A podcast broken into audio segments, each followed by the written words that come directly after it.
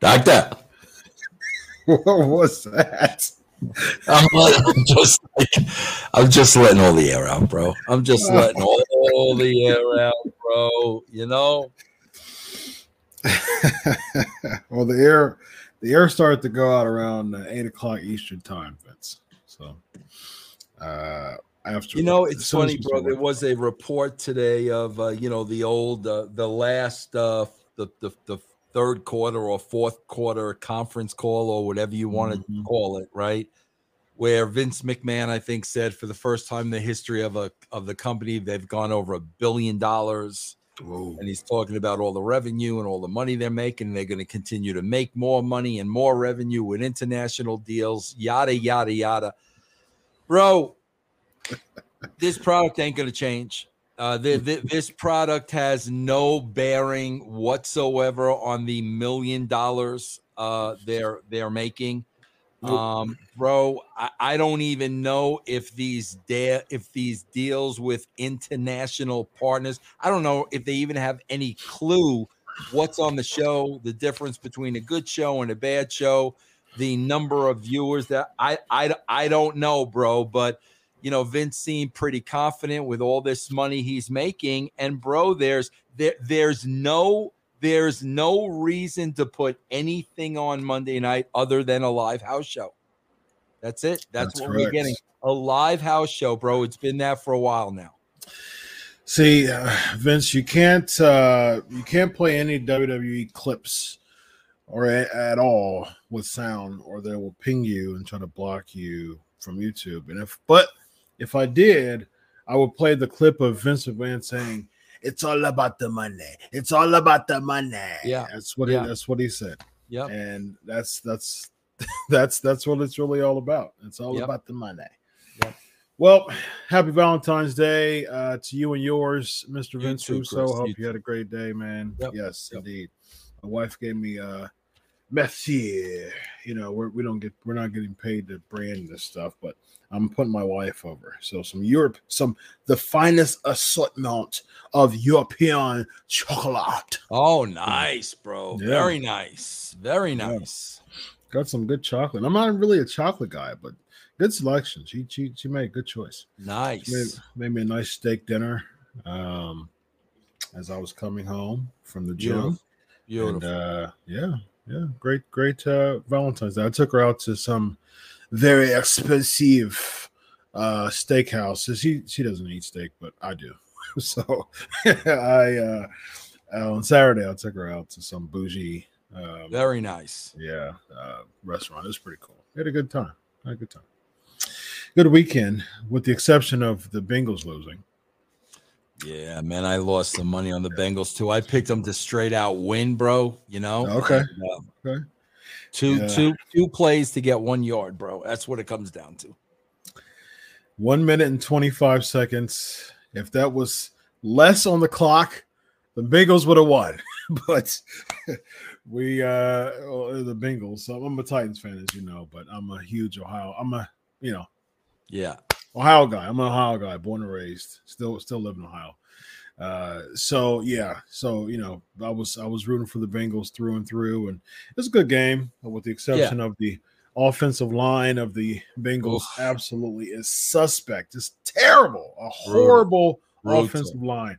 They allow 51 sacks for Joe Burrow throughout the season, 9 sacks against the Texans, 7 sacks against the Rams. Well, at least they know what they got to do in the offseason, right? Yes, they have to get some O-linemen. They have to. Yeah. So, I'll get to Raw, but I can go on and on about football because I enjoy football way more than I do Raw. But we're here to talk about Raw. So this is the last Raw before the Elimination Chamber. That's at Saudi. This is the go home show. I remember back in the day, Vince, when go home shows were actually very, very fun to watch because it was important. It really was for the purpose of giving the viewer the last minute. You know, I remember back in the day when pay-per-views were legit and you had the pay-per-view, and I would be on the fence, Vince. Like, I would be a teenager, 16, 17, 18 years old, 19 years old, on the fence. And that go-home show would really turn the needle for me. It would really kind of like, oh, I don't know.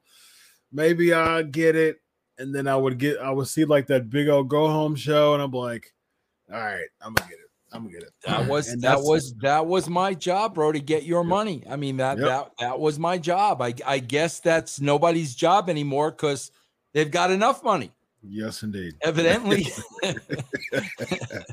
Go home shows literally mean go home. Like, like go home and don't participate in coming to this show because it's not very good.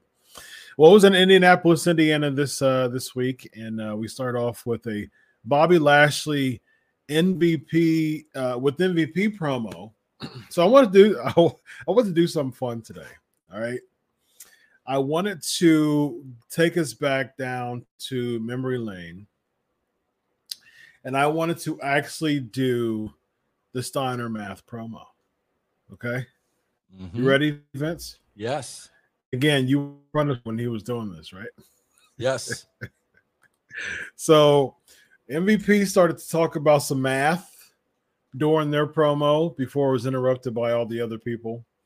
But I was like, huh, MVP's giving us the math, and it made me think of the infamous Steiner Math promo.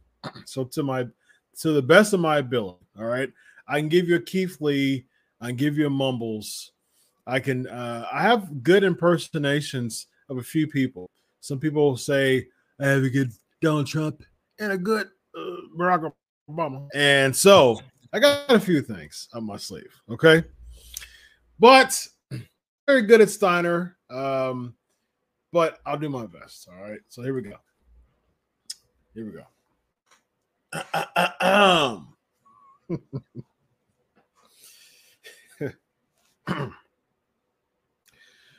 You know, they say all men are created equal, but you look at me, you can smell Joe, and you can see the statement's not true.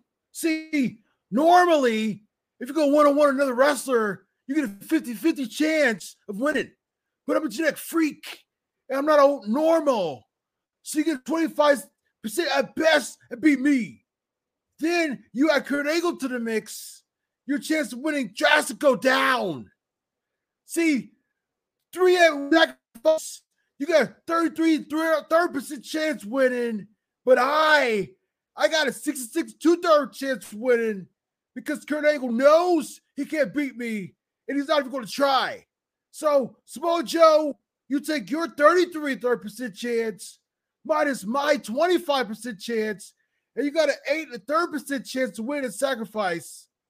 But then you take my 75% chance of winning, and if it was to go one-on-one, and then at 66 2/3%, I got 141 2/3% chance winning at sacrifice. See, Joe, the numbers don't lie, and it's been a disaster for you at sacrifice. There you go, Vince. Start it out. Not bad. Where's my applause button? Not bad, bro. Not bad at all.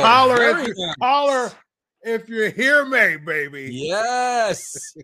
Very nice. That's the highlight of the evening. Good night, everybody. Thank you. Thank you. It's not going to get better than that, bro. That's awesome. No, it's not going to get better than Steiner Math, ladies.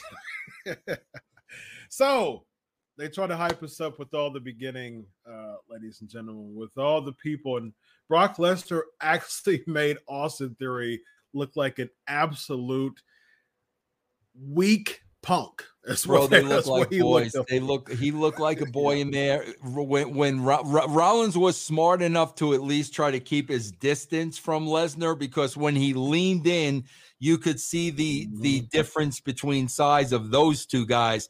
And bro, like this had nothing to do with trying to pique our interest going into Sunday. This was a pop fest, bro. Here comes Lashley, pop. Here comes Rollins, pop. Here comes Riddle, pop. Here comes Austin, pop. Here comes AJ, pop. Here comes that's all it is, bro. These are house show pops. That's all they are. What did we get out of this segment, bro? What did we get out of the first 15 minutes of the show? Valuable television time.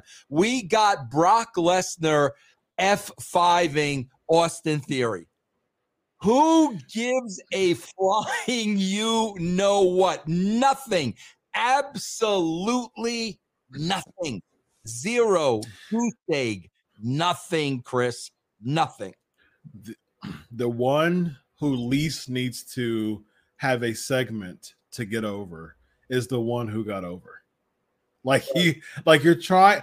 Brock Lesnar, out of all six, the one who needs the least amount of time to try to get over got over the most. I don't understand how you build stars, Vince, with putting the person over who least needs to be put over in this segment. It just doesn't make sense to me at all. And bro, please correct me if I'm wrong, but did I miss a Vince Austin Theory on this show? No, there was no Vince Austin segment on this. No, there was no. No. So we could assume now, based on what we've seen the Royal Rumble, based on this, we could assume now Austin Theory is a loser. And Vince McMahon now is going to be done with him. That's what we're like assuming now, right? It seems like they pulled the plug on Austin Theory. Okay, great, beautiful. That was that was worth everybody's time for the last 2 months. At least we got mumbles out of it. Yeah. So at least the Legion of Raw got some laughs from the SK Nation from it. So I guess that worked out very well. Yep. Yeah, it seems like they pulled the plug after the Rumble. I think right after the Rumble there was nothing, and then after that it was like it wasn't even an actual verbal segment. They were just showing. They just showed like the both going into commercial. Going into commercial. That was it. So yeah. I think it's safe to say that. Vince, again, why? You explain, like, you were there, Vince, okay? You were there. Please explain to me. now, Chris, we didn't. I'm going to explain it to you. Let me set the stage real quick. Go ahead. Explain to me how this, now, again, you were there 25 years ago when Vince was in his late 50s. Early 60s. Okay. So that's he was in his early 50s, 25 years ago, late 40s, early 50s. Okay. So you please explain to me how a 51, 52-year-old Vince can really lock in to make a star, but 76-year-old Vince, it's just start, stop. Damian Priest, Austin Theory, like just start, stop. Why? Explain that to me. I'm gonna give you my theory. Bro, listen, we've got to give the WWE credit. We've got to go back to the Triple H conversation with Ryback. There isn't going to be another John Cena. Yep. Nobody is going to be bigger than the WWE. You're going to buy the brand. You're going to buy the WWE. That's what they're selling. And, bro, give them credit because they've done exactly that. Nobody's been bigger than Cena. Nobody's close. And they are selling the brand. But they're not selling the brand to viewers. They're selling the brand to business partners. Yep. So if that was the game plan, bro, then the game plan is working. Chris, I wrapped up today Vince versus Vince on my Patreon, patreon.com/RussoTWC. I wrapped it up with the last email exchange between Vince and I. And I'll say this much, Chris. I let him go last, and I didn't even acknowledge his last email to me. Because, Chris, here's what I think is going on. The fact that these blind business partners are making these mega deals with them only to find out they're finishing up on the short end of the stick. Peacock's finishing up on the short end of the stick. Fox isn't getting the numbers they wanted. USA isn't getting the numbers they wanted. A lot of money was invested. WWE got the money, but now the partners are falling short of the goals. But I'm telling you, bro, I think Vince has convinced himself that because this is the first time the company has ever made $1 billion, bro, I think he thinks the product's fine. Yeah. And I think when you know, if people tune in to watch the Vince versus, I read his email, bro. I think people will see he actually believes the product is fine. And I got to tell, I got a shout out to people listening to this show. Guys, if you hate this show and you're still watching it, then Vince McMahon is right. I mean, he is absolutely right. Then the product is fine. That if you're still watching the product and you're still investing your time, then the product is fine.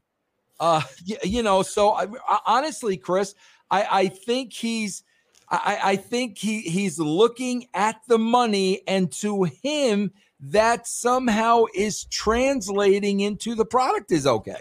Yeah. I'm gonna chalk it up, Vince, to people love this show so much that they'll be willing to watch Raw to watch Legion. I hope so. I mean, I hope so, bro, because again, you're looking at 3 hours of absolutely nothing. Oh, absolutely nothing, bro. We put Jilly's whole stuff in back. Like, are you freaking kidding me? Like, are you somebody, bro? You're in a writer's room and somebody with a straight face is pitching that? Yeah, I don't think they have a straight face when they're pitching it. That's the thing. At this point, I don't think they have a straight face anymore. Speaking of pitching, the Street Profits, and this is weird to me. Again, back to the whole Ryback effect is what I call it. When, you know, Ryback said that Triple H told him that no one's going to transcend the business no more. You know, speaking of the Ryback effect, the Street Profits, before they go out to the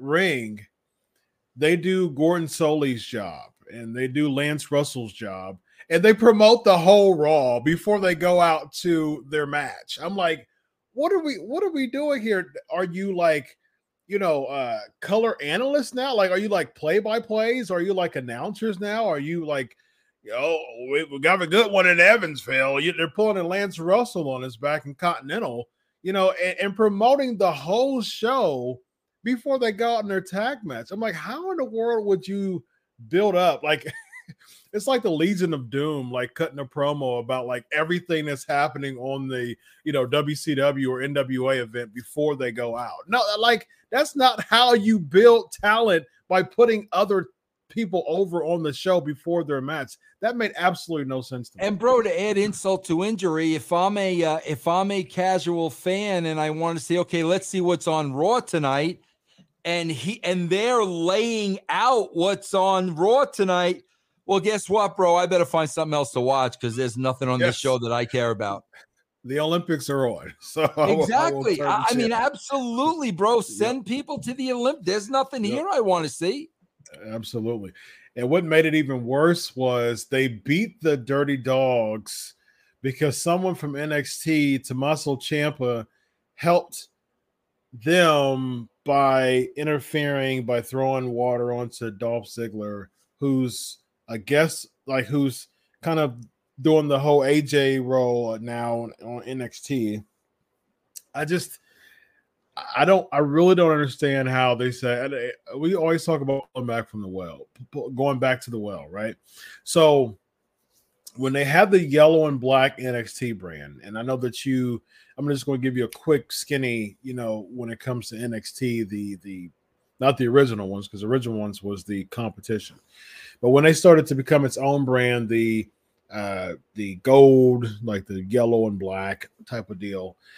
So they had some really good talent. I mean, a lot of people came from NXT. Seth Rollins, Jinder Mahal, Big E, Roman Reigns.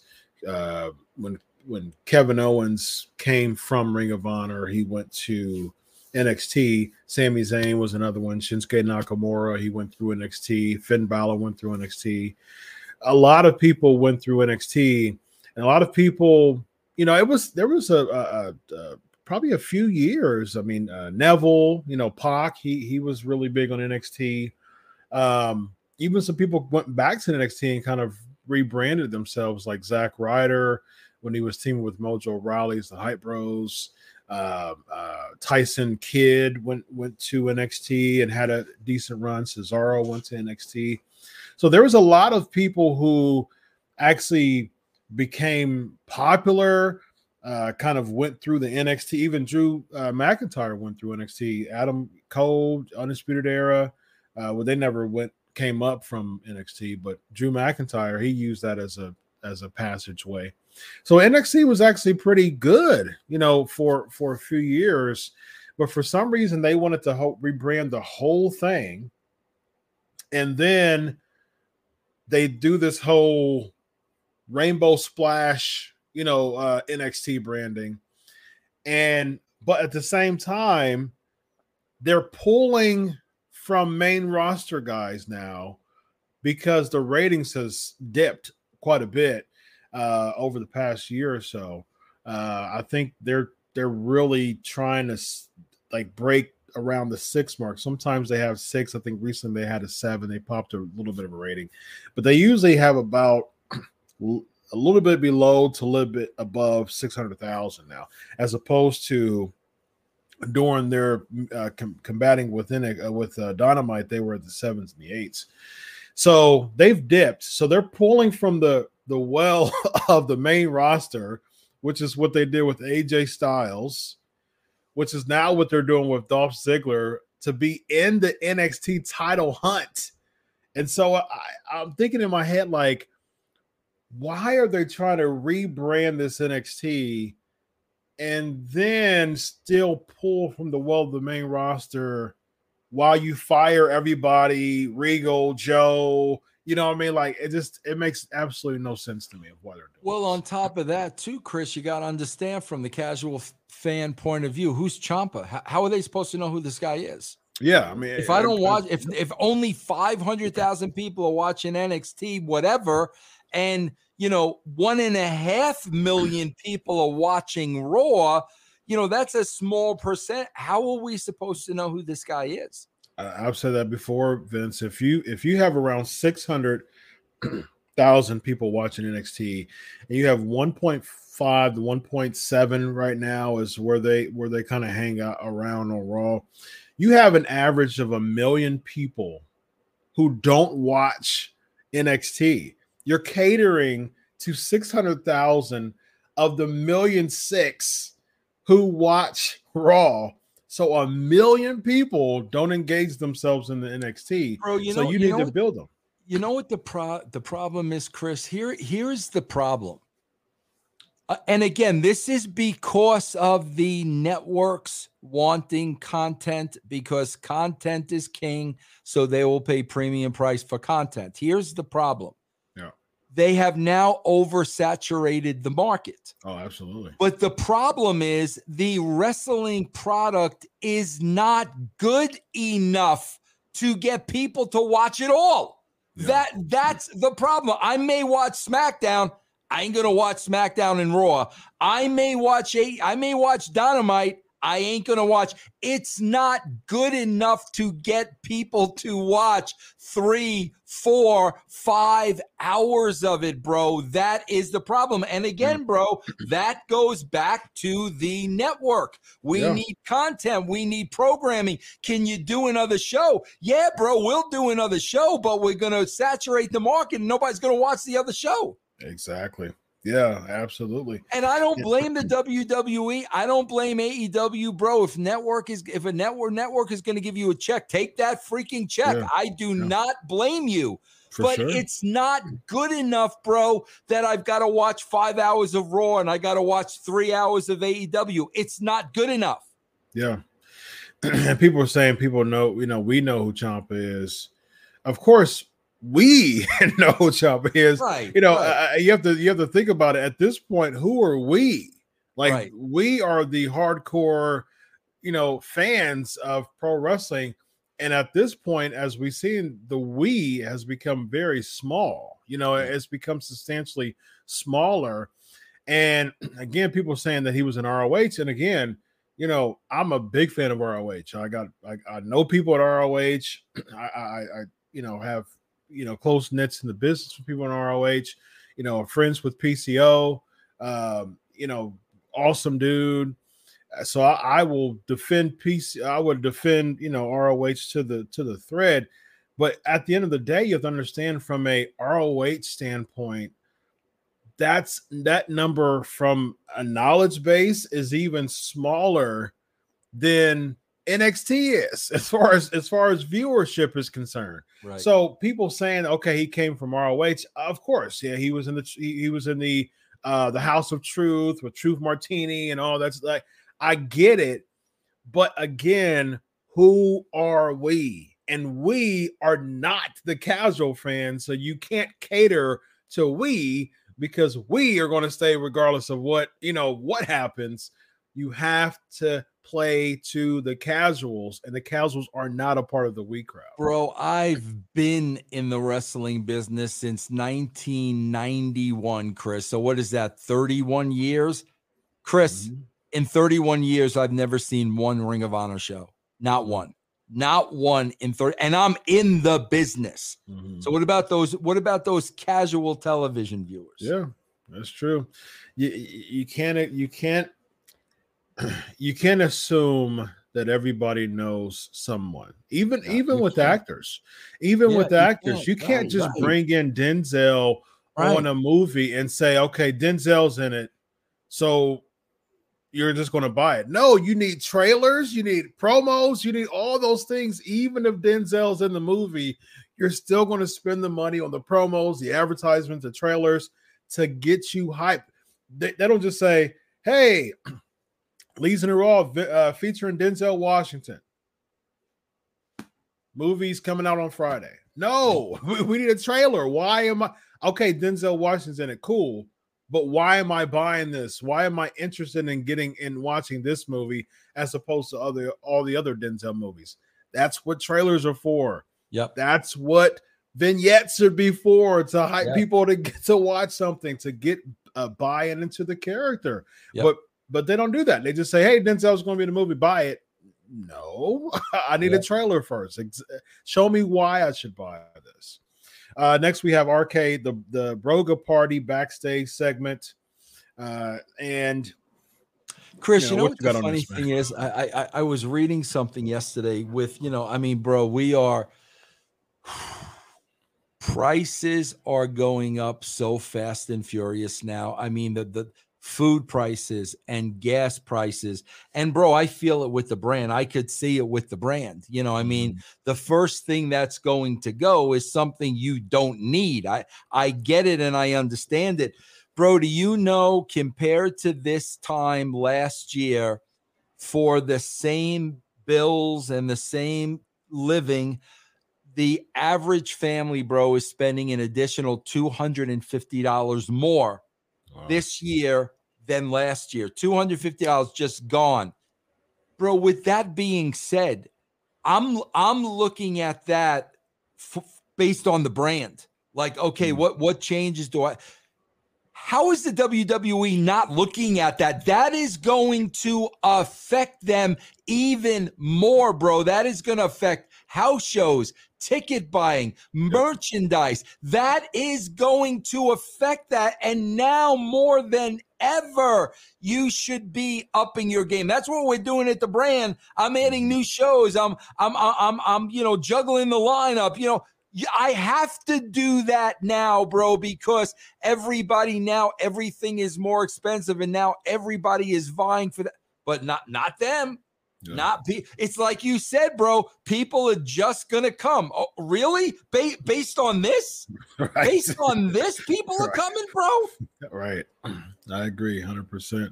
That's like having a really bad sitcom and saying, hey, so Denzel's coming on next season, you're watching? You know what I mean? I still need buy-in. Like, it's not very good. At least give me a reason.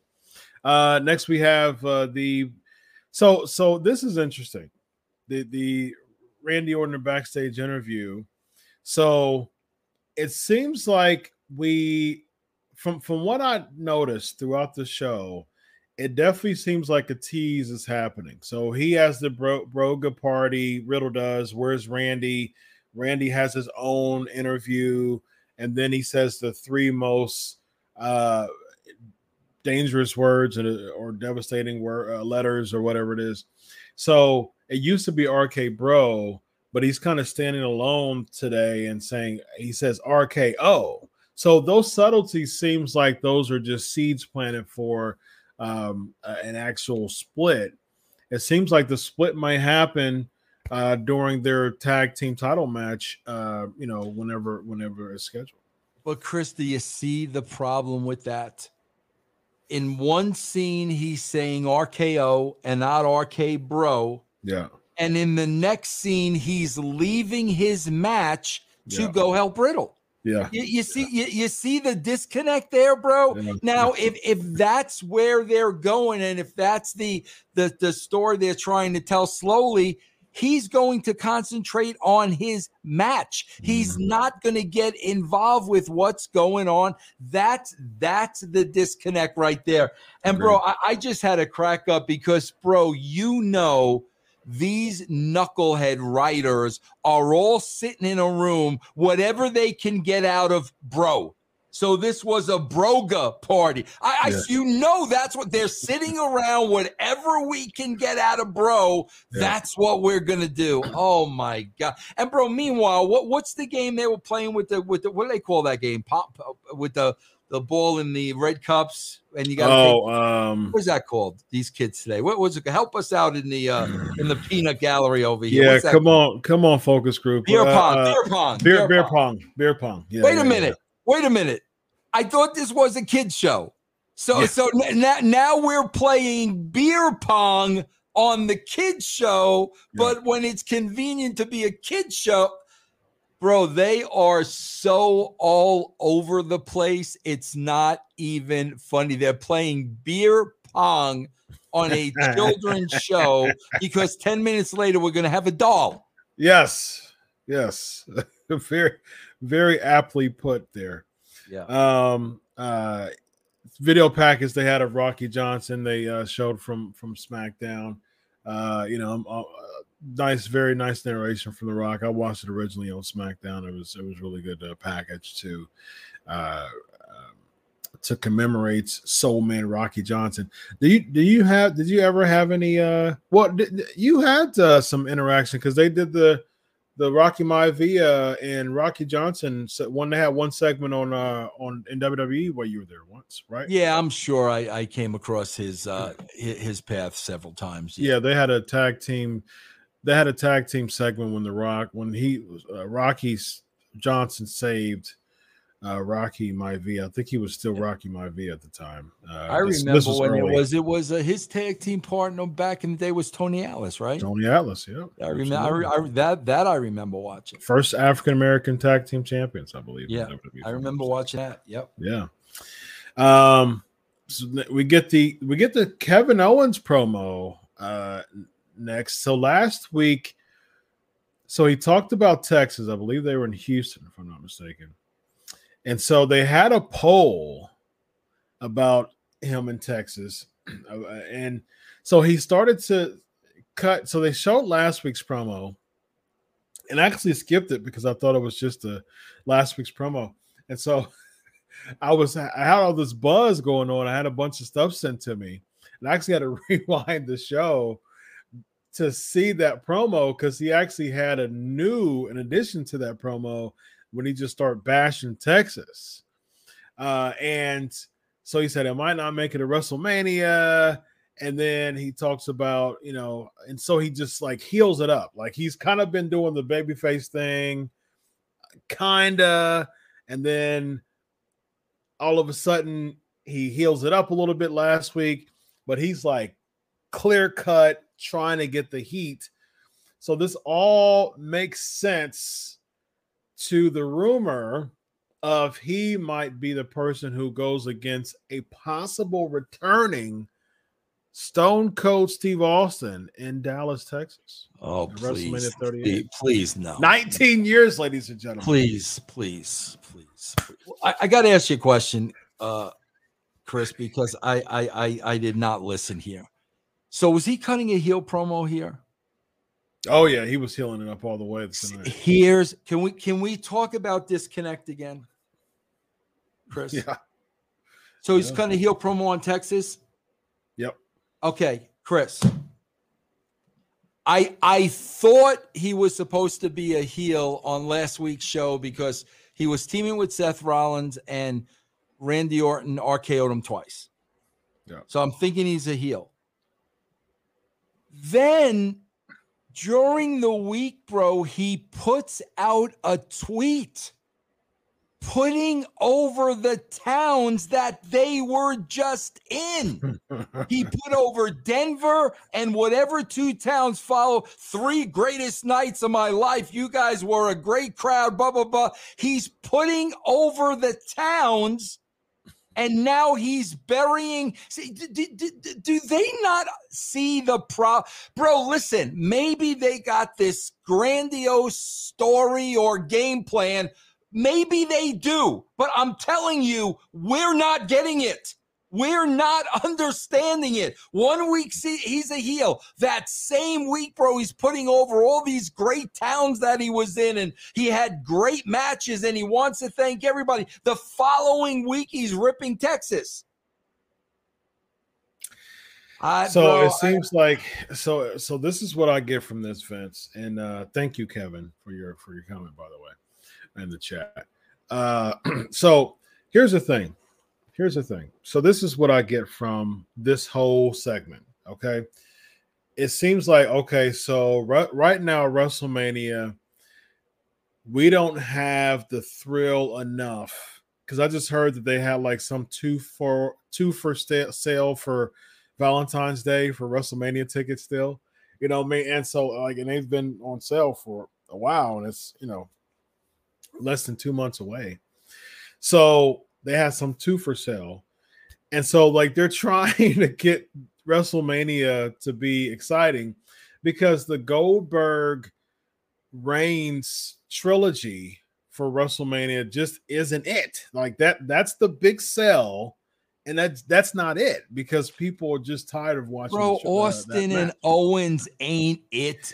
I'm getting right back to the casual fan. And that's yes, they don't. Nobody cares about Kevin Owens, bro. No casual fan cares about this dude. Nobody, bro. Nobody. How many bodies? I swear to God, Chris, I'm going to tell you something.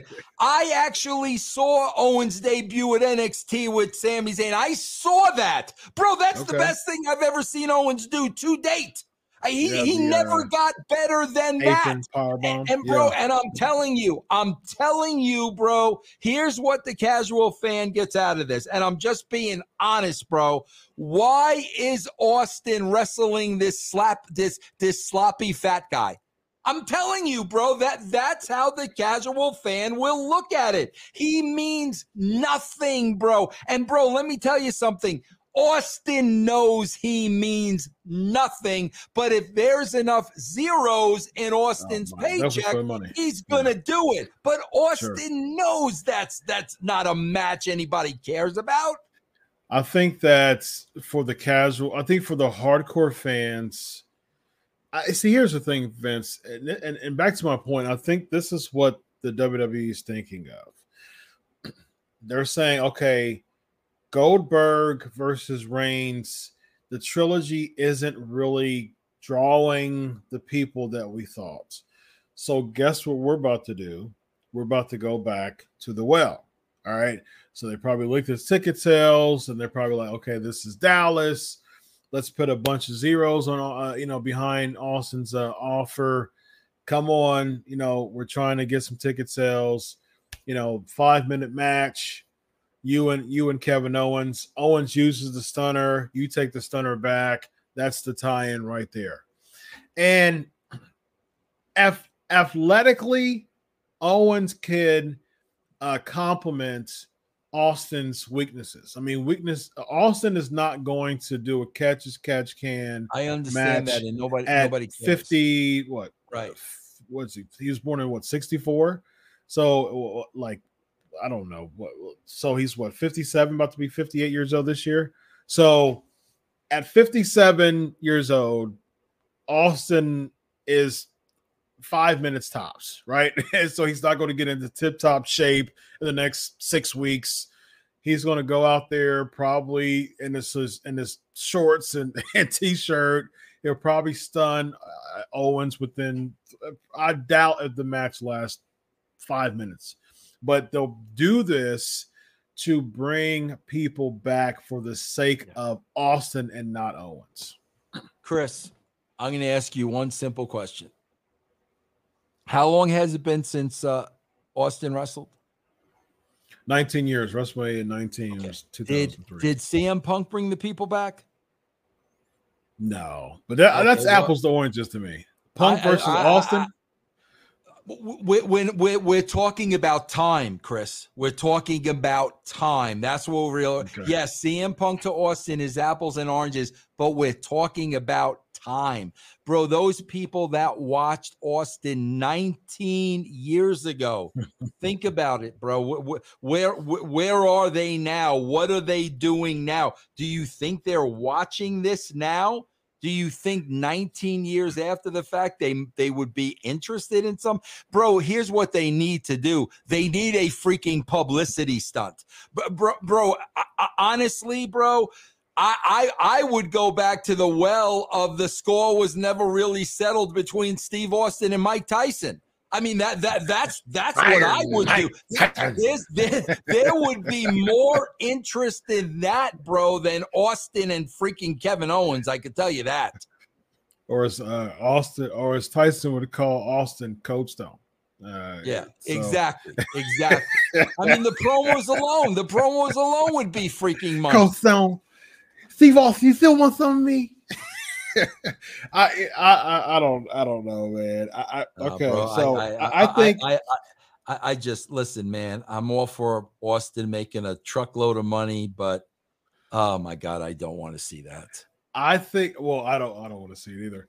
But I think that people will. I think that there would be a small handful of people who would come back to wrestling for the sake of seeing Austin go again once.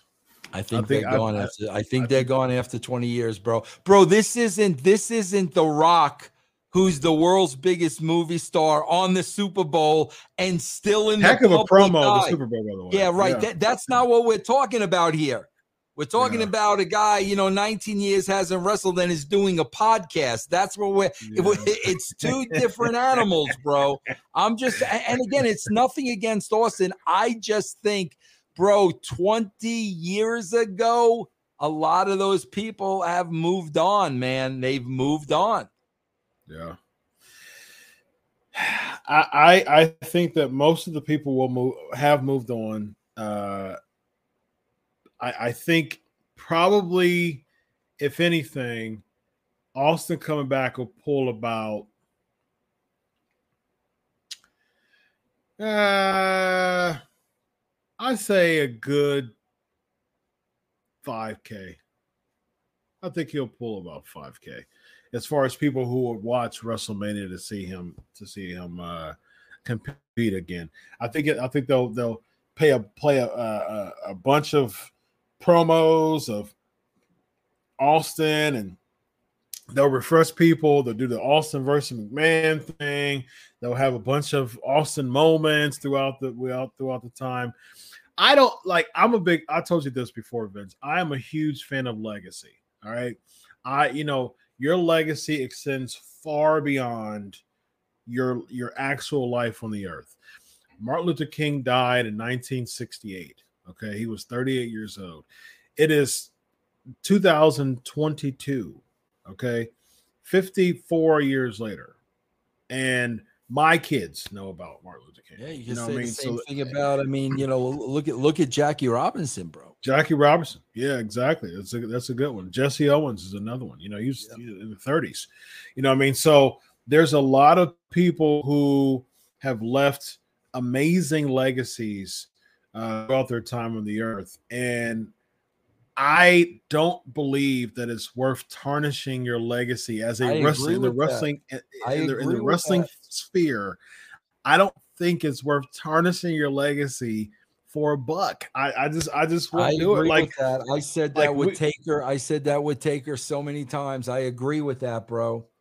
We saw that with Shawn Michaels' last match in Saudi. You know, it's like, man, you've been gone for all this time. And I mean, Shawn Michaels is one of the greatest ever. And he still, I mean, he to this day was like, man, I shouldn't have done that.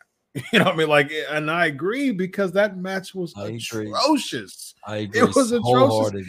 Yep. And the last thing we know about Shawn Michaels, you know, it's called a recency bias. Here's my psychology coming out. It's called a recency bias.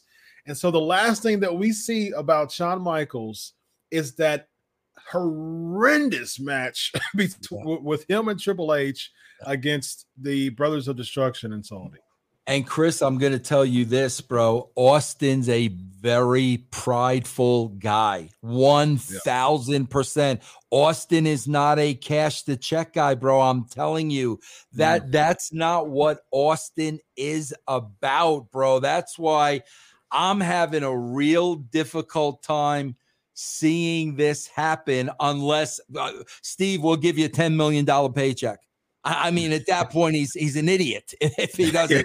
Because, bro, he is a very prideful guy. I'm telling you, bro. Yeah, and people were trying to crap on him for him not wanting to take the job to Brock early, and I was totally pro Austin on that one. You know, I'm like, man, I didn't have any issue with Austin doing that. Like, wait a minute. He's a business guy. Like, wait, I don't mind putting someone over, but you got to build this up more. Like, you got to get some buy-in here. I'm not just going to do the job to someone. I've got a whole brand to protect. So if I'm going to put Brock over, no, you need to be building this up and not just some random. Booker T did that too in TNA. You know, he's like, hold on, I think it was Matt Morgan that they wanted him. They wanted him to put over, and Book's like, no, like I don't mind. It's not about putting him over. I need to protect myself too, and not just look like some J-Bron out here. You know what I mean? And I from a business standpoint, I would do that too any day of the week. Like, no, I'm not just like and that when you talk about people speaking up for themselves, Vince. Like Big E and all these people who should be doing that, I wholeheartedly agree with that type of approach, 100%. Yeah. Next, we have the Damian Priest defeating AJ Styles, Vince. Like, what is this? You have AJ Styles beating Damian Priest, and this is as 50-50s you can get, and AJ is a number one of five contenders to possibly win the WWE Championship, and he's losing to Damian Priest, whose stock has plummeted over the past year. Yeah, you got 2 weeks of nothing. This was 2 weeks of none. I won this week, you win this week. Yeah, we had 2 weeks of filler. That's it. That's all it was, bro. This is the stuff you do on house shows. One night Priest goes over, the next night AJ goes over, the next. That's what you do on house shows, bro. Yeah, absolutely. That's what you do. Yep, 100%. Alexa Bliss does the therapy segment. It was a couple, so we'll the whole piece of Lily, and then we'll talk about the end at the end here. Omos defeating Hurt Business. Why? Vince, please. What is this? Absolutely nothing for Omos. Absolutely zero nothing. I wonder if the guys in the Hurt, I wonder if they asked that question. What does this do for Omos, since we don't mean anything? What does it do for him? I'm surprised that Shelton hasn't spoken up in this type of setting. Like, it seemed like he would have a little bit more stroke than expected. I know that they let him go for a while and they brought him back just to be kind of enhancement. And he kind of was that for a while. And the Hurt Business was kind of lightning in a bottle. But he's back to that. But I would imagine, like, you know, him and Brock are buddies. And so I imagine with, you know, Brock having this much focus, he has, you know, Shelton's like, bro, like, come on, give someone a nudge here. Like, this is atrocious here. I don't know what the heck is going on. Like, and they're heels. They're supposed to be heels. And Omos is being billed as a heel. Who's getting over here? Like, Omos isn't getting heat because he's beating two people that people don't like. Yeah. How is that getting heat? Not only don't like them, but mean absolutely nothing. It's like it's even worse because it's a non-factor. Like, they're non-factors. They don't receive any reaction. You know what I mean? Some reaction is better than none. And they've received zero reaction. That's the worst type of reaction that you could get. Yeah. We get a 24/7 segment. Anything on that? I just think it's hysterical, bro. How Dana Brooke is sitting there eating dinner, wearing the belt. Like really, like that's how bad we're going to make this, that she's going to be sitting there wearing the belt, which is so campy and so stupid. Bro, I thought a guy wasn't allowed to pin the girl. Did something change in this show that I missed? Well, Tamina's the one. So it seems like Akira Tozawa is the scapegoat for Tamina to try to get Dana Brooke. Because Tozawa thought that they were going to eat. And then Tamina said, no, we're not going to eat anything. We're, you know, basically I'm here for the title. So it seems it's a Tamina thing. But then Reggie pinned Dana Brooke and took the title. Oh, I must have missed that. Yeah. Reggie pinned Dana Brooke and took the title. I'm like, wait a minute. Did I miss something? Bro, what's that? Did I miss the All Elite show? What's that show that they got? That if you miss that show, you don't know what's going on. What is it called? Oh, Being the Elite. Yeah, was that on Being the Elite? Did they change it? Did I miss Being the Elite? Yeah, no, bro. Reggie pinned Dana and is now the champion. Oh, man. I missed it. I totally missed that part. Yeah, bro. So I don't know. I was so like, oh, bro, you don't got to explain to me. No, Chris, please. You don't have to explain to me, bro. Please. Wow. Yeah. So he won it in the restaurant? Yeah. Yep. He rolled her up in the restaurant. She kicked her little feet. Oh, I'm looking at it now. Yeah, she kicked her little feet, and he's the champ. Oh, wow. So, yeah he won it. Yeah. So the whole we're friends thing led to Reggie winning the title, and so but before they couldn't. She had a halo on her because oh god, unless I missed something, bro. Oh, so she's going for the hug. Yeah. Yes, yeah. I missed it. I probably just. I checked out. I probably just checked out. I probably saw. I mean, I see the whole, you know, Tamina and Tozawa. Yeah. And then I just probably checked out after that. Wow. Well, thank you. Yeah. All right, Broga Party segment. And then this is the one. Okay, so this is another segment. Then after that is the one that got crashed, right? Yeah. The third Broken Party segment. So we get this contract signing for the women's championship. So we get a dejected Becky Lynch begging Lita not to move forward with the match. This is what we got. Acting-wise, well, was that Becky Lynch? It was because Becky Lynch. The first half of the promo, I thought Cindy Lauper had returned. I thought yes. I with that outfit, I thought Cindy. Then we made she returns. She returns time after time. Vince. Yeah. Then we went from Cindy Lauper and we made the transition to some crazy bag lady. She became a crazy bag lady at some point, bro.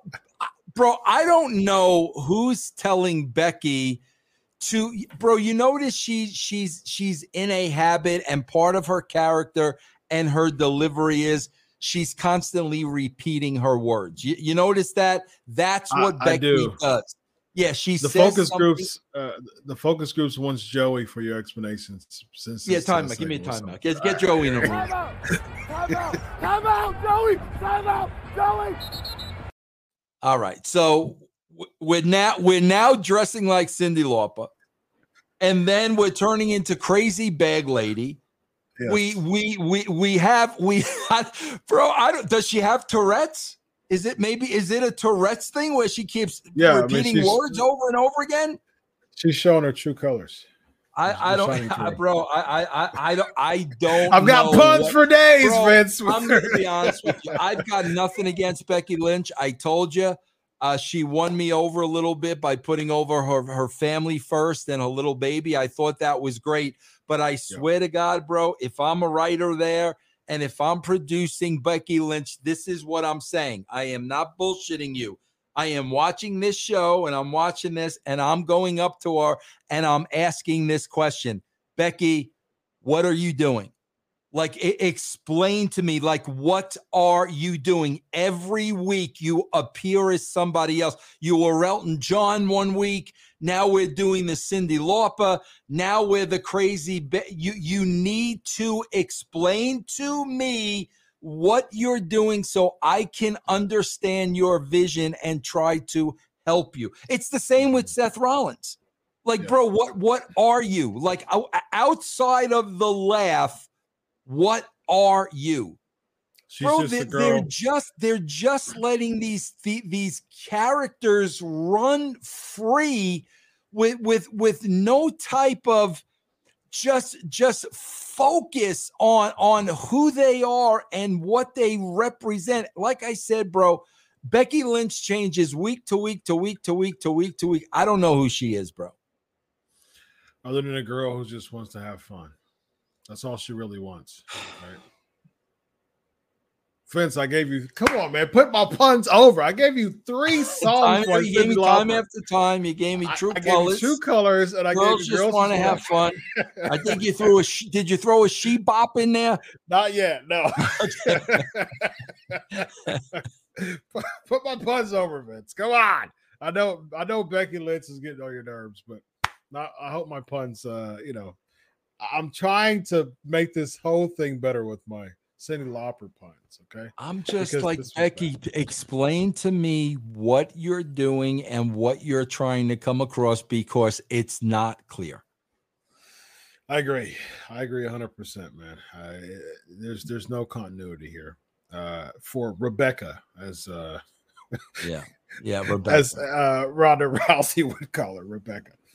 Next we get the Bianca Belair wins the gauntlet match. Good showing for Rhea Ripley. And again, I'm a big Bianca Belair fan, so this puts her over. Do they really sink their teeth in really focusing on putting Bianca over though? Do they have her win the match at Elimination Chamber to go against Becky at WrestleMania? Well, bro, first of all, here's what I did not like here, and here's what I did not understand here.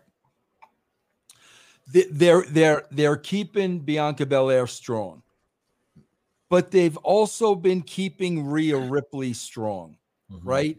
Bro, all the finish had to be was Bianca Belair on the outside selling, okay? Nikki Cross comes back in through the back door after Rhea Ripley had already eliminated her. Get heat on Nikki Cross. She does something to Rhea Ripley. Bianca Belair does not see it, bro. She's on the outside selling, doesn't see it. All of a sudden, she gets up. Nikki Cross is out of town.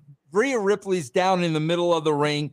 Bianca Belair crawls on her 1, 2, 3 for the cover. Then you do the old Bianca Belair's walking up the ramp, and she now sees the replay for the first time. And she should run out and chase Nikki to keep her baby. Yeah, and then, well, I was going to say, and then from there, come back from commercial break, and Rhea Ripley is just wiping the backstage area with Nikki Cross.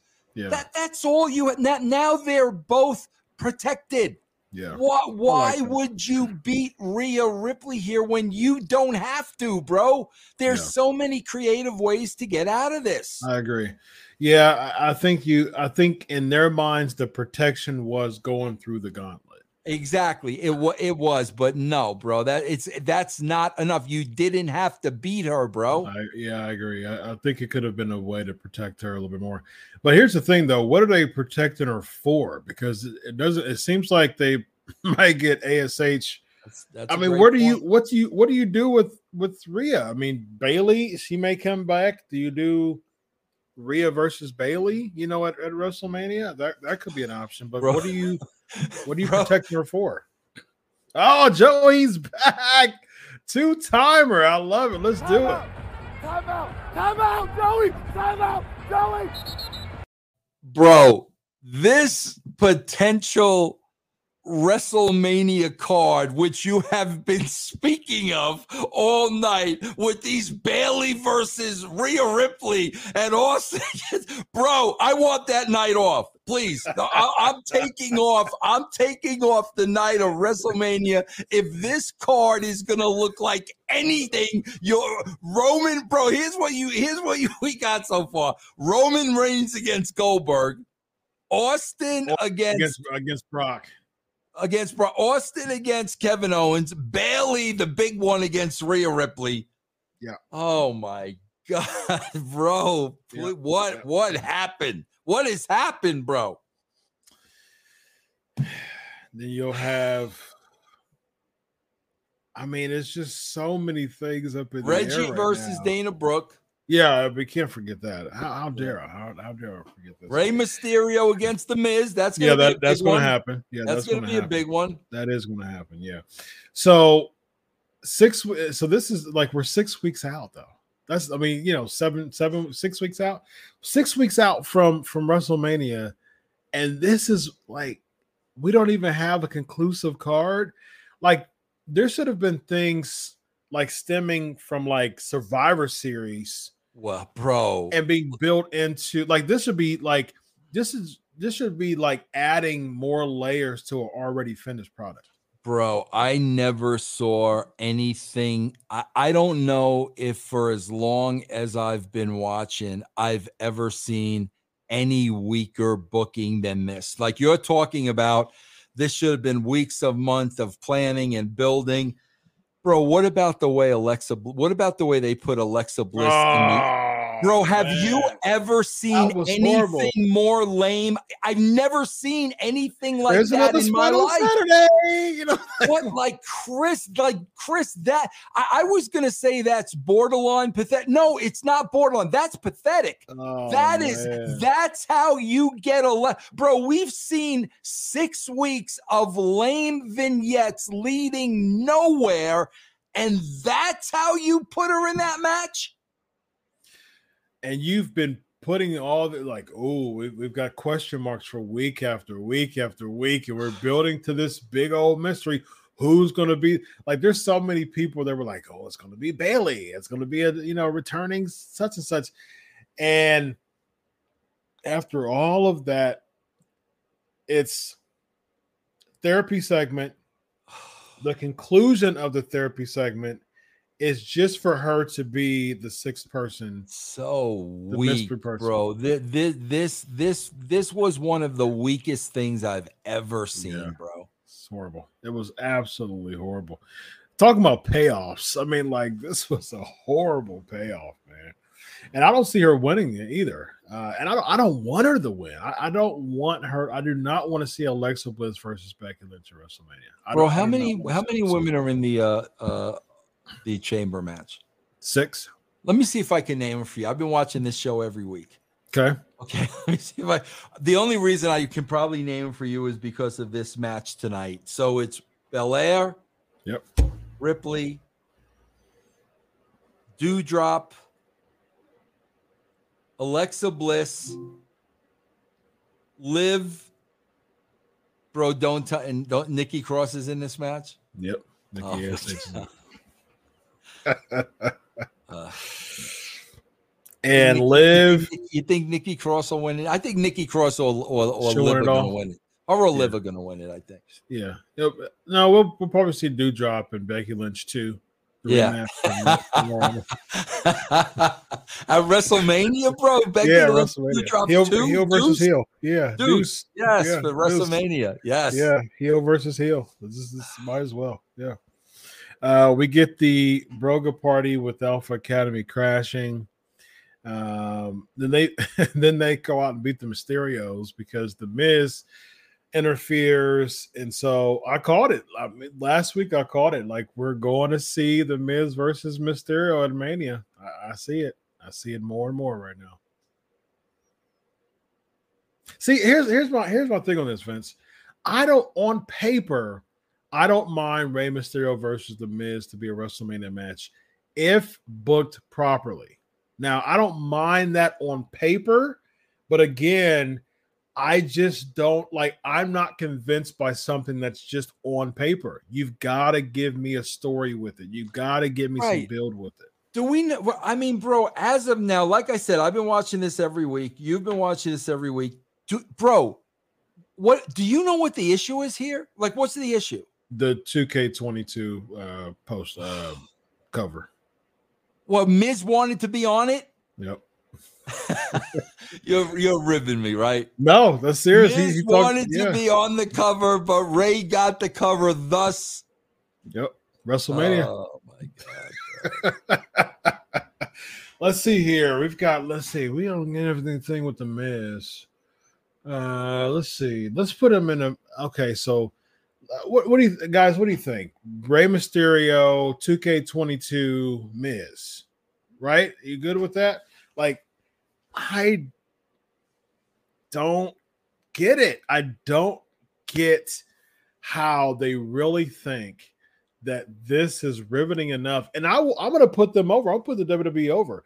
I was skeptical at first with the whole Bad Bunny thing last year. But I think they nailed it. I think that he did a very good job at WrestleMania. I was super impressed for Bad Bunny. I think it was a good idea because I remember the shows last year leading up to this with you and I. I was skeptical in the beginning, and then I started to get into it a bit, and then they only plugged it as like a singles match with like Priest and Morrison at the being in the corners. I was like, oh, that's stupid. Like, that, you don't do that. You've got to protect Bad Bunny and put Damian Priest in the match. Then eventually they did put Priest in the match, and I think it was a good idea. I think Bad Bunny was helpful in pushing and getting Damian Priest on that level, and they end up capitalizing that and giving him the U.S. Championship. But I'm like, man, what a year. What a difference a year makes. Because the buy-in for this feud, I am totally not interested in. This is a horrible and very lazy booking right here that we see with this. Super lazy. Yeah. Well, if you would have, just off the top of your head, you were given by Vince, I want to see Rey Mysterio and The Miz. I want to see that as a marquee match on WrestleMania. Where would you go? You don't have to give me the whole thing. I know it's going to take some time, but where would you go initially with that? Rey Mysterio. You want to know? You want to know where I would have went with it, bro? But you know, bro, this they're PG now. They can't even do this, bro. Give me a break with the bro. I'm going to give people a little hint. In the email exchange with me, Vince used the PG, bro. He used the PG. Oh, did he? Bro, I'll tell you what I would have done. I would have done, and this would have been written in such a crafty way where you didn't know. Okay, bro? I would have Maurice accusing Dominic of hitting on her and being inappropriate, her to the point of her saying he raped her. Wow. That and bro, I would do it in such a way where there would be a shred of, wait a minute, did he? I mean, that I would make it personal. This is really, really personal, but write it in such a way where he could have. You know what I'm saying? Where, like, you really don't know. And then, of course, you know, you finish off the story by, you know, having something very creative where it's proven that he's not. But that's what I would have done. You got a good-looking young kid. You got a beautiful woman who could be seducing him, then accusing him of hitting on her. And, I mean, my God, bro, you could have made that so real and so personal and so interesting and sexy and storyline, but nah, bro, it's a 2K game. Yeah, it's 2K. It's 2K. That's more riveting, Vince. Your idea, the focus group is they're buying it. You know, they already. Bro, especially so she's such a beautiful woman, and he's such an innocent kid. Yeah. But can you imagine them, bro, if it was the swerve and he really did? I mean, you can go that direction too, because he's such an innocent, and that's how you turn him heel against. Now, I was going to say, that would be a good heel turn. Yeah. That's how you turn him heel again. I did that. I did, and I loved every minute of it. I mean, my God, bro, that's your heel turn. Riveting. Yeah. Yeah. But no, bro, we're not gonna think that through. We're PG, bro. We're gonna play beer pong. That's as dangerous as we're gonna get, bro. We're gonna play beer pong, bro. And even Maurice, yeah, I like it. So I'm cool with the, as far as the hitting on her and things like that. I think you can make that very riveting. And even if you do the Dominic heel turn, like I did hit on her, you know, and then it's all a swerve. You know, I did hit on her, but the Miz wanted me to hit on her for the sake of beating you, you know what I mean? And absolutely. Absolutely, bro. And then Maurice can manage Miz and Dominic for a second, you know. Bro, what I mean? There's so much if you just sat down and thought about it and planned it out. And all right, week one, this is going to happen in week two, and then here's the week before WrestleMania. That's what you got to do, bro. We weren't writing Kane and Undertaker by the seat of our pants. We knew what was going to happen every single step of the way, bro. Yeah, for sure. We talked about the therapy segment and led to the mystery spot on Elimination Chambers. Multiple weeks of therapy sessions just for that. The old stuffings of the original Lily is in the new Lily, so Lily's spirit is alive. And again, what do we do with that when it comes to Alexa Bliss? Like, it's like, so she's a time between the Harley Quinn still and the goddess. Like, she's like, bro, both of her previous gimmicks in one. Bro, do you know why they're doing this? No, I don't. I'm going to tell you why, bro. And I got to give credit to Ben Hameen because he's right. He's right. Bro, do you remember why Shorty G? Mm-hmm. Do you know why he was Shorty G? I did, but I don't remember because it was. Bro, the shirt he was wearing, that was Enzo's merch. So let Enzo go. They just got that made, bro. They probably had 10,000 of those shirts in the warehouse. Thus, Shorty G, bro.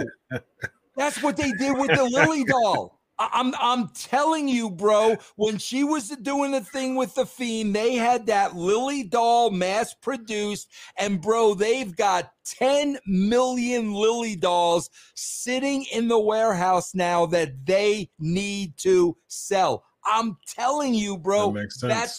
That's the only reason they're doing it. The only reason, bro. That makes sense. That makes sense. Yeah, and she needed some time off, and so they did the whole ripping up the Lily to give her time off, and now in order to keep those dolls sold, they'll implement her back. If you remember a couple of episodes ago, the psychiatrist brought up the WWE Shop Zone. Remember, he brought it up. He brought it up, bro. Wow.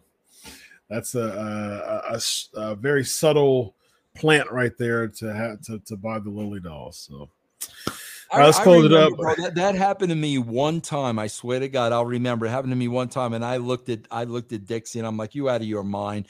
I remember we wanted to break up Bear Money. James Storm and Robert Roode wanted to break them up. They had a nice long run, everything. Now we want to break them up. And Dixie turned around and talked about how many Beer Money t-shirts they were selling. And I just looked at him like, are you freaking kidding me? No, Dixie, they'll sell separate shirts, you know, but that's exactly what's going on there, bro. Wow. Very interesting. I can definitely see that. Seth Rollins beating Randy Orton. Is this one of those Randy Orton loses so he gets frustrated and end up turning on Riddle type deals? Well, bro, this should be explained next week. He should be hot at Riddle, going into next week. That should be the story. So the question is, are they going to follow up on that, or is it just going to be forgotten? I think they will follow up on it because I can certainly see. Like, it definitely seems like there's some tension there, and I think the turn is going to be during the tag title match, and we'll see Orton versus Riddle at WrestleMania. Now, here's the issue: like, they're really that means that they're really going to expand Alpha Academy all the way out to like going to Mania with the titles. Like, that's a bit of a surprise for me. And then who's going to beat them, though? What team's going to beat them? Demolition? I didn't think of that. That's bringing back Axe and Smash, bro? That's it. Here comes the axe. And here comes the smash. I'm putting in my guitar. The Demolition. Wrecking disasters. Yeah. See, I'm a sucker for WWE theme songs. That's why one of my I've interviewed over 300 pro wrestlers. I think I'm at like 17 WWE Hall of Famers now, maybe even more. And super blessed to write for mega outlets, for Sports Illustrated, Fox Sports. I was at Bleacher Report for over 3 years as a feature columnist. So in the past 10 years, I've done some really cool things in the journalism industry. But one of my favorite interviews out of all the people I've interviewed was Jim Johnston. I marked when I interviewed Jim Johnston because I was like, dude, we've got to play some stuff live because like I really am a sucker for old school WWE things. That stuff, bro. No, because it was original. Like he was actually playing Taker's. He was in the studio. He was still with them at the time. No, this was last year. Really? Yeah, he was playing. He was in a studio, so he would like talk about the song, and then he would go his piano. He played Taker's song. He was in a studio. He went over. He talked, and he went over to his piano, and he started playing Taker's song on the piano. It was pretty cool. Oh, I'm surprised because, you know, bro, I've actually talked to him about having his own podcast, and that's exactly what we do. But he doesn't own any of that music, and he just didn't want to, you know, at the end of the day, he didn't want to deal with the WWE. Interesting. Yeah. Wow. I can see why, you know, he getting flagged. Yeah, he didn't get flagged, though. So, yeah. I mean, he played the tune. I mean, he played the tune. He didn't like play all the bells and whistles with it. So it actually wasn't the song. It was just the tune of the song. Yeah, that's all you need. Yeah. So it didn't get flagged because it wasn't the song, but it was pretty cool. I loved it. It was one of my favorite interviews I've ever done. Yeah, he's an awesome man, bro. Yeah. Yep. Cool, man. You know who else is an awesome guy? Vince Russo. Let him know about the brand, my man. Guys, I'm telling you, this is the week. I'm just going to plug the Patreon, bro, because I give you my last email and Vince's last email, which I choose not to even respond to. So you could check that out, bro. Patreon.com. Bro, I wanted to respond so badly. So bad. Chris, listen, you and I are Christian gentlemen. Yes, and I wanted to respond so badly, and I'm like, nope, I'm going to take the high road here and not respond at all. And you guys can get those emails at patreon.com/RussoTWC. Very nice. Everybody, to the best of your ability, enjoy the Elimination Chamber. We will be back here discussing it, bits and pieces of it next week during the Raw show. Hey, look, ladies and gentlemen, we're on the road to WrestleMania. Remember, what was that? That was in Toronto, right? That was in Pontiac. That was when they had the 90,000 WrestleMania 3. Oh yeah, right? Pontiac 3. Yeah. Welcome to WrestleMania. Yeah. He was pretty excited about that 90K. Yeah. But that was when wrestling was super cool and people would congregate together. Even casual fans would just congregate together and just watch wrestling. You know, man. Yep. Now you've got your little big pocket of wrestling fans saying, "This is awesome." Bro, I was just reading an interview a couple hours ago, bro, a very recent interview with Brock Lesnar. Cutting on Pat McAfee. Did you read it? The one from the Pat McAfee show? Yeah. You're talking about he don't care about Mount Rushmore and all that stuff. Yeah. But talking about, did you read the part talking about today's wrestlers? No, I don't think. He got into about, they all think it's about a move and hitting a move. Like he really went there, bro. Hey, more power to him, man. Yeah. More power to him. I agree. Yeah. All right, ladies and gentlemen. Well, enjoy your week of wrestling to the best of your ability. Until then, Vince and I will be brewing in our cauldron, trying to figure out what to roast next, ladies and gentlemen. So enjoy this episode. Until the next one, have a good night, everybody. Good night, Solo! Everybody. And remember that Steiner math, ladies and gentlemen, because Samoa Joe is coming after you. And Kurt Angle knows you don't beat him.